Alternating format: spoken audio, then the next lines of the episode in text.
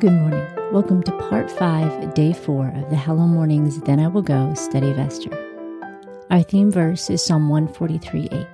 Let the morning bring me word of your unfailing love, for I have put my trust in you. Show me the way I should go, for to you I entrust my life. Today's reading is from Esther 8 15 through 17. Mordecai went out of the presence of the king in royal clothing of blue and white and with a great crown of gold, and with a robe of fine linen and purple. And the city of Susa shouted and was glad. The Jews had light, gladness, joy, and honor. In every province and in every city, wherever the king's commandment and his decree came, the Jews had gladness, joy, a feast, and a good day. Many from among the peoples of the land became Jews, for the fear of the Jews was fallen on them. Today's commentary is by Sabrina Gogarty.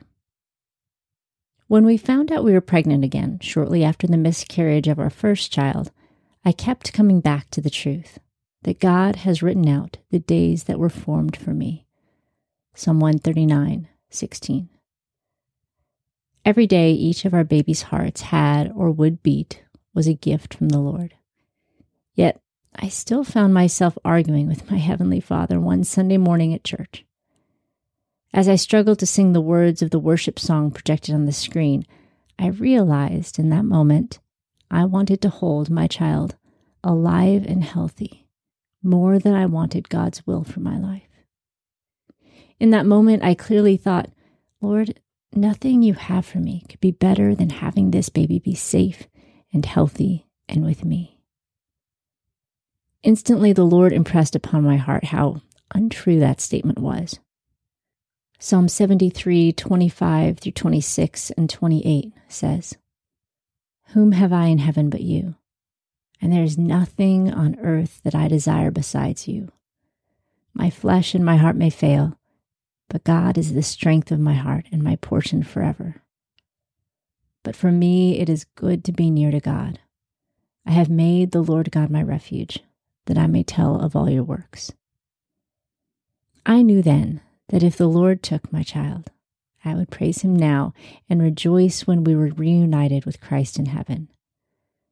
In his gracious love, he led our now six year old son safely to our arms, and we're forever changed and forever grateful.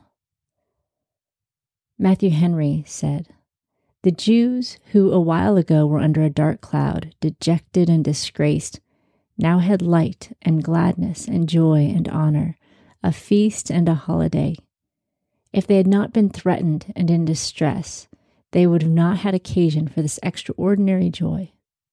Thus are God's people sometimes made to sow in tears, that they may reap in so much more the joy. If the Jews had not experienced the threat of persecution and death, they would not have experienced God's salvation and display of sovereign power. If the natives around them had not seen God's people go from certain destruction to favor and power, then they would not have declared themselves Jews. With our limited knowledge, it can be difficult to understand why the Lord would have us walk through the valley of the shadow of death. But we would not otherwise know his comfort or see his goodness and mercy displayed so surely. Psalm 23 4. Today's key verse is Esther 8 17b. There was gladness and joy among the Jews, a feast and a holiday, and many from the peoples of the country declared themselves Jews, for fear of the Jews had fallen on them. Today's reflection steps are 1. How was Mordecai honored here, and how does this differ from the fate intended for him? 2. How did the Jews respond to God's deliverance? How did the people of Susa respond? 3. Read Psalm 107, 13 through 15. What should be the response of God's people to his deliverance? 4.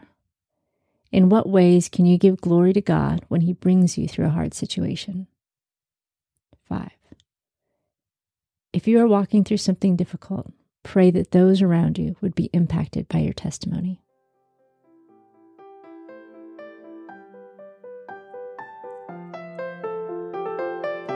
Thank you for joining us this morning.